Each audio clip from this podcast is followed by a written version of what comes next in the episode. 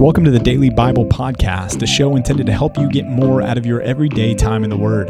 This is a ministry of Compass Bible Church in North Texas. And if you'd like to join along with our daily Bible reading program, you can do so by going to compassntx.org and clicking on the Daily Bible Reading tab. Thanks for joining in for today's episode of the Daily Bible Podcast. Hey, and welcome to another episode of the Daily Bible Podcast. It's us again. It is us again. And uh, we're back, and it is Saturday, October 14th. Happy birthday, Kim Laverty. Happy birthday, Kim. Yeah, we're grateful for you. We're thankful that you're part of our church fam. They are uh, a part of our community group. The Oh, Laverty cool. family is. That's And fun. So, yeah, we love having them. They went to Disney World recently. They did. I, I was I was curious. I haven't seen any photos. I haven't heard anything about that. That go okay? I I think it did. Yeah. Did they come back? They weren't there on Tuesday night, so they might still be They in. might still uh, be there. Yeah. Okay. Well, hopefully they're listening during that time. Hopefully. and they hear the happy birthday. Hopefully they are. Yeah. Yeah. Well, hey, we are uh, thankful that you're joining in with us this morning Yeah. or oh, yeah. Who are not is. at World Disney well, uh, Disney World. We're World, happy that you're World here. Disney either. World Disney, Walt Disney, World. whatever. Do you like Disney World?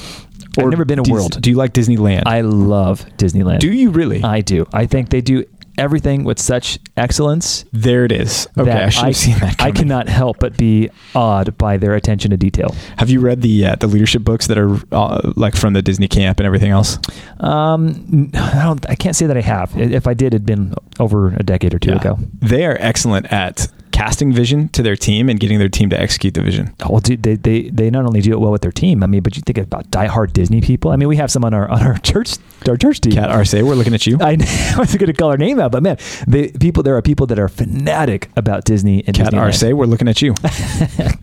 tattoos and you know stickers on the car and Yeah. all sorts of things. Yeah, no, that's true. They, uh, the thing that I've always been fascinated by is the average amount of time that a piece of trash spends on the ground in Disneyland. Oh yeah, it's minutes, right? Yeah, because they've trained everybody to know, hey, that's that's my job. See the trash, Pick it get up. the trash. Yeah. Right. It's not it's not maintenance team's job. It's not janitorial team's everyone's job. It's everybody's job. And we talk about being a churchman, right? In uh, in regards to the church, and what we mean by that is is precisely that. Like, hey, there's a need over in KidsMin, and maybe you're not on that team, but you, you're going to care enough about that ministry that you're going to move to meet that need. Or, you know, the, you're looking around going, hey, the, the teardown crew is a little bit light today. It may not be your week to serve on teardown crew, or maybe you're not even on our setup or teardown crew, but Yeah. you're going to jump in and, and help because you care about everything in the church and not just your component or your area in the church. And we need to do that as pastors too. Like we can't silo ourselves and think, okay, well my job is just to to preach on Sunday mornings and I don't need to care about other things or lead worship on Sunday mornings and I don't need to care about like that, that needs to be everybody's mindset in the church that we are a family and that we are all doing this together. Yeah, and I think this even relates to what we said yesterday. I mean, your personality may not be to serve kids or to jump in a junior high ministry, what have you, uh, but because of our love, we do things that doesn't. It kind of doesn't matter what our, our personality is. We do things because we love God and we love one another. So Yeah. this is what we. I think this is what you preach really well, Pastor PJ, and what our church tries to uh, tries to manifest, and it's that we love people, and so we do things for people, even if it's out of our Mm. wheelhouse. Mm. Yeah, and and the reason is is because we want to emulate the God that we serve and the Savior and His example for us who that He's provided us. for us, right? That's right. And uh, and it just so happens that that's what's in view for us in our Old Testament reading today in Isaiah 52 as we wrap up Isaiah 52 and then 53 specifically here. So um, open up with us and uh, and let's jump in. And the reason we broke at 52 where we did is because Got tired. 52 13 we got tired. Um, you'll notice introduces a new character, well, not a new character, a repeated character that we've already covered, but it shifts focus from Israel corporately now to the servant again. And herein is the servant, the Messiah, the servant, the individual. And this introduces what is known as the, the suffering servant song or the song of the suffering servant. In Say Isaiah ten times fast. 52 yeah 52 uh, 13 through uh, chapter 53 and this is bear in mind this is 700 plus years before the crucifixion that isaiah writes these things. And uh, it's astonishing just the the picture that we get here.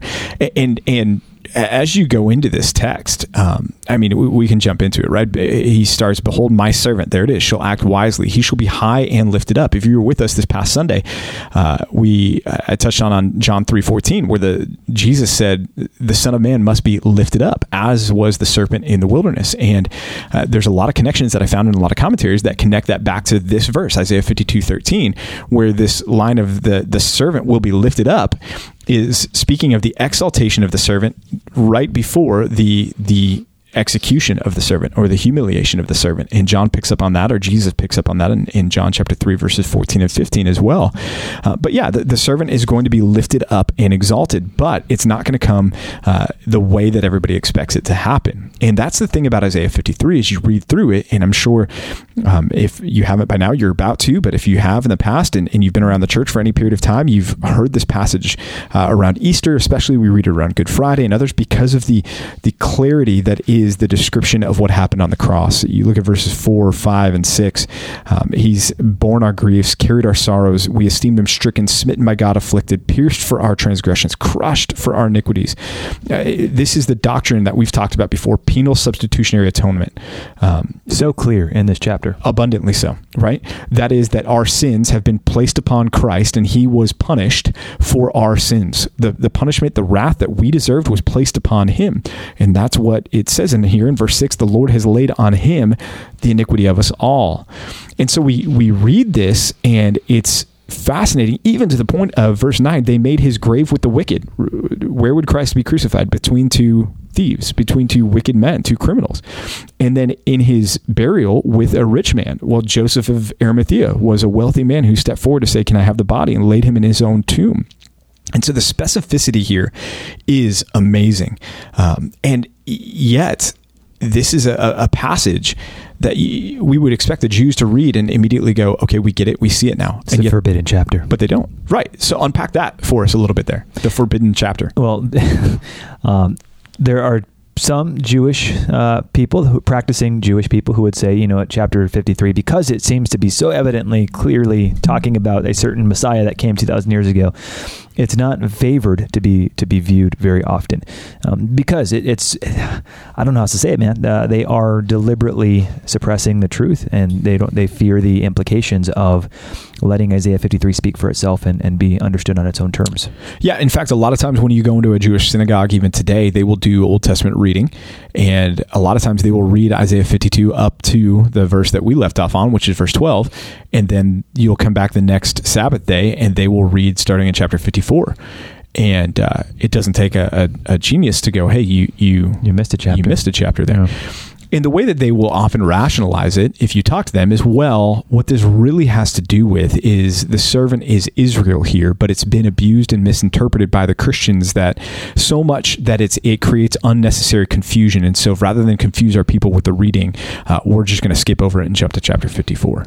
I think uh, if uh, if you try to do that in the pulpit, on a certain if you if you came to the pulpit on a Sunday and you're like, hey guys, I know John three sixteen is confusing, so we're just going to skip that. We're going to go to John seventeen or three seventeen, and in order to uh, in order to not confuse you guys, uh, people would rightly tar and feather you. And oh, I, for sure. I, I, would lead the charge. Yes, yes, and they should. But but isn't that interesting? That that it, think about okay, um, Islam Muslims will refer to Christians as people of the the book. The people of the book.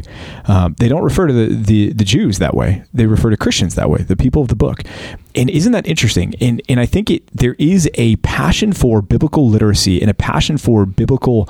Um, uh, fidelity that is unique to Christianity amongst other religions, with, with whether it be the Jews with the Old Testament. Now, it's not to say they don't care about the Old Testament. Certainly they do, and they know it and they memorize it and everything else. But we're not going to come to a passage like this and, and jump over it and say, well, it doesn't fit our narrative.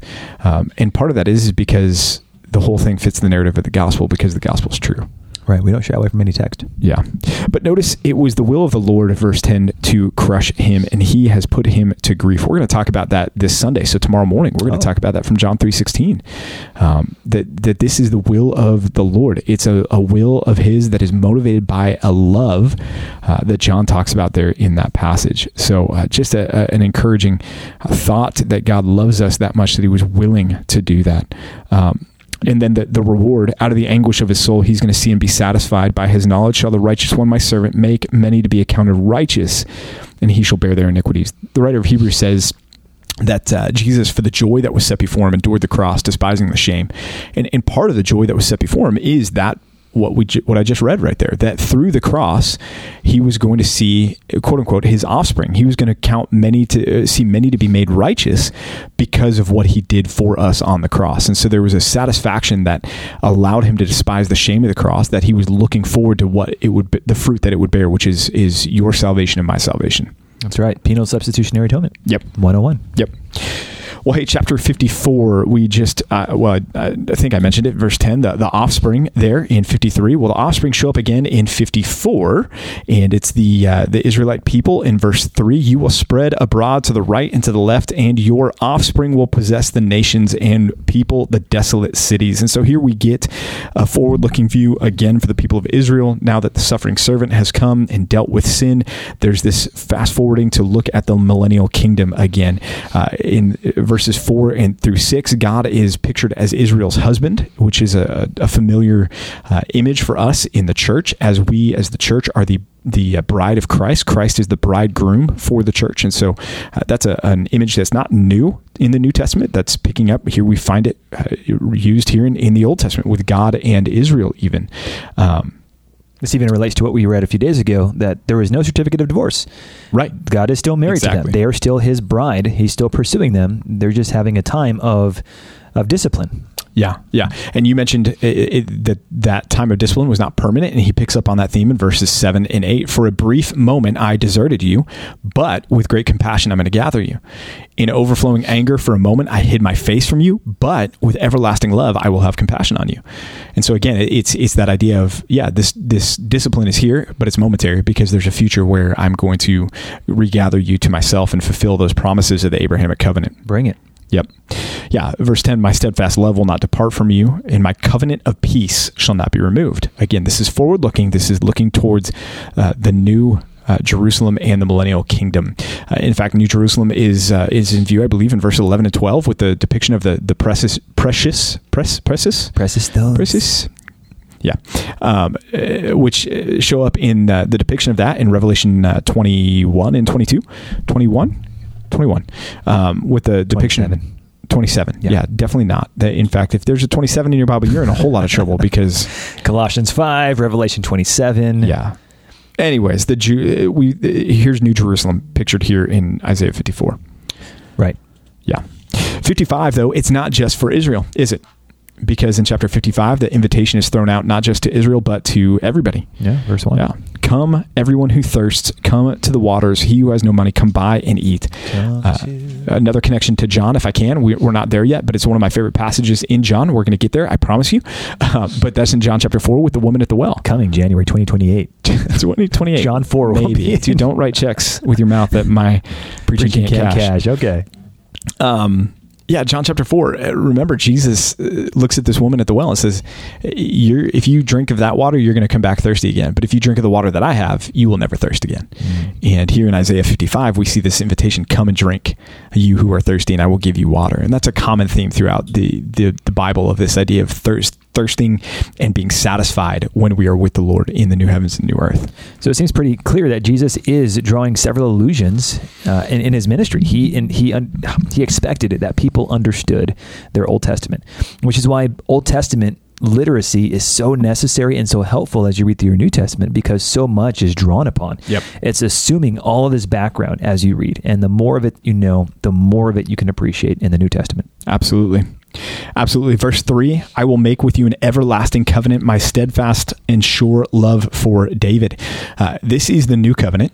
Um, this is the full full realization of the new covenant that we're uh, we've we've entered into the, the early stages of it, the, the already, but not yet. This is the yet. This is when it's fully fulfilled, and the uh, the the sure love for David reference to the Davidic covenant at the same time, because the Davidic covenant, the fulfillment of the Davidic covenant, will also be the the full realization of the new covenant promises there, because the the fulfillment of the Davidic covenant will be when the Davidic king is sitting on his throne, ruling without end forever and ever. That's Jesus, right? Well, when that day comes, that's going to be the millennial kingdom, and then we are stepping into the the realization and reality of the uh, new covenant as well. There, God's promise to do good to the people is made evident in verses 10 and 11 that they cannot fail.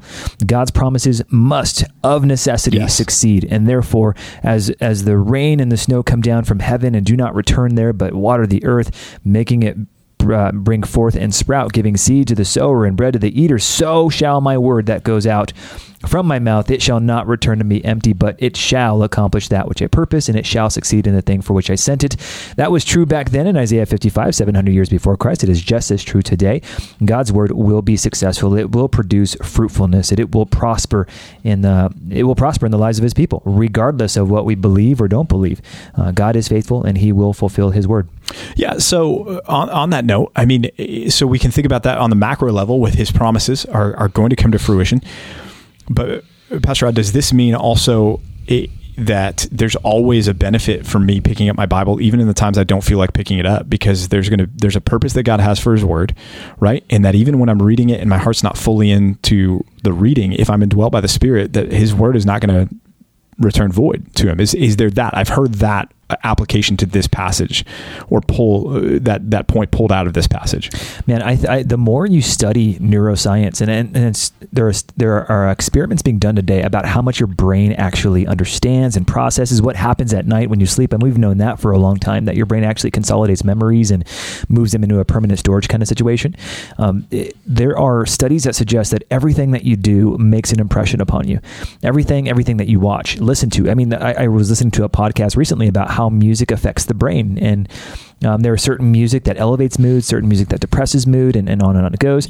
Man, I think we've severely underestimated the Word of God in saying, man, I, I just read it, I just was checking the box. And granted, you never want to be there. That's Right. not our ultimate destination. But we do want to say, no matter what, I want the Word of God in my heart, in my mind, in my mouth. I want it to. I mean, have you ever noticed when, I don't know if you've noticed this, Pastor Peter, sometimes I talk like the ESV. And I don't like that because that. the ESV is, is choppy. sometimes you say these and thous too I- it's I- like that- oh there's KJV Pastor you, you know, fun fact: I've, I've, I I grew up on the NKJV, so uh, that's a, that's always a beloved translation. But you want to have so much of it, yeah, beloved. Um, so you want to have so much of God's word in you that it actually impresses the way that you think, the way that you feel, even if it's even if it's not uh, on the surface aware to your to your your cogni- your cognition, your present thinking. But I would say, and I'd love to hear your thoughts on this, Pastor PJ. I would say there's never a time when you open up God's word and read it that it does not have an impact on your soul, one way or another. It makes an impression that is indelible. yeah I would agree on that 100% it's always better that you pick up the, the Bible and read the Bible even if you you don't fully feel like because if you wait on your feelings to get there you're going to be waiting forever the, the, there's the, those moments where we are really motivated to say man I can't wait to dive into the Word of God they come and they can be uh, awesome seasons but even for the best of us those are seasons there's going to be other times in our lives where it is more difficult and it is more of the routine and that's why it's so important to make this part of your routine right, Right. There, there's times when i'm so tired at night i'm like i don't even want to brush my teeth i just want to go to bed because i'm just that tired Yeah. But i'm still going to brush my teeth because i know i need to and i know the benefits that come from it and i know the danger if it doesn't. If, if we can get the bible that ingrained and time in the word that ingrained into our lives uh, that's going to be beneficial because you, to your point the time in the word is always more beneficial than than ignoring it and not not having it. And like you were talking about th- taking things in and what our brain does. With all of the resources out there for audible bibles dwell bible app things like that listening to the bible on the esv app Singing it. singing it th- th- that's going to be so good for you as well uh, because it's it's having an impact on you whether you realize it or not. Case in point go look up the the playlist from when you were 16 years old. Go look up the the top songs from when you were 16 and i bet you you know lyrics from those songs even though maybe you haven't heard them in 10 15 20 And didn't intend to, to memorize them. exactly. It, yet you know them because you listen to those things so many times. And you'll hate it. Yeah or love it or I love it don't know, man. I don't need any more Backstreet songs in my head, but I've got several of them. backstreet's back i bet you do you know the choreography don't you All right. Hey, uh, they are too, which is uh, or NSYNC. I guess NSYNC is the one that's back. man. These get these boy bands are trying to come back and, and do things. They need to stay away. You know, why? 'Cause Anyways, their generation has expendable income. first, Thess two. Let's do it. Uh, first, Thess two. We talked about Paul's affection for this church, and here we see it. Uh, verse eight, he says it just plainly: "Being affectionately desirous of you, church, we were ready to share with you not only the gospel of God, but also ourselves, because you would become very dear to us." That's right, man. How cool is that, man? Yeah. Kitchen rights. yeah, yeah. To know Paul to that level, right? Like that's pretty awesome. Yeah, just hanging out with Paul because he cares. He just wants to just be near me. Just Yeah. spend time with me. just those are those moments they had a perspective on paul that we, we don't have and won't have until we're in the in heaven with him right where it's like eh, paul what, what were you like you know walking to go get lunch Y- y- like, paul's like hey let's go grab a, a hoagie A falafel. together a falafel let's go get a hero together right Eh, eh, like what was paul like in those moments and I, this is that's what comes to mind here it's like we we lived life with you we were just there with you and we loved being there with you Dude, I want I want this for us. I, I want this too. for our church. I want I I, want to be man. able to say, hey, just come hang out. Uh, Rosaria Butterfield wrote a book about this called "The Gospel Comes with the House, House Key," talking yeah. about biblical or uh, New Testament hospitality. And I think, man, I want that. I, I savor that. I crave that. But I also know when we have people over, it's like, oh, I you know, you're on. You're you're not you're not just hanging out. You're on. You're doing stuff. right Uh, and, and that and that's what makes it challenging today. Right. No, it does.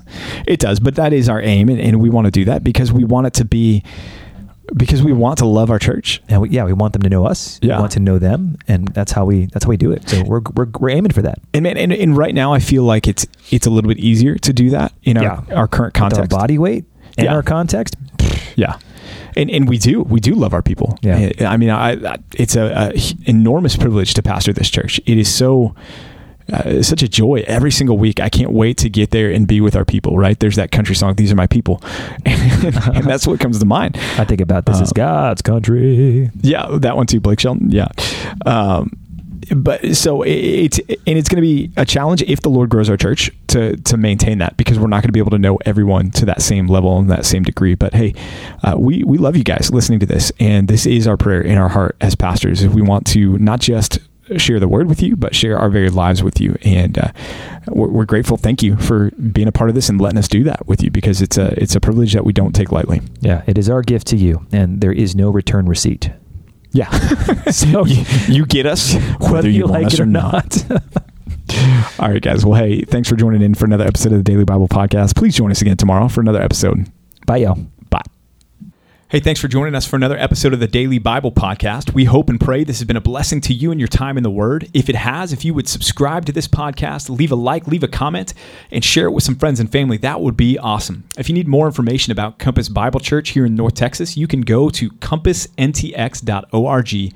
Again, that's compassntx.org, and we'll be back with you tomorrow for another episode of the Daily Bible Podcast.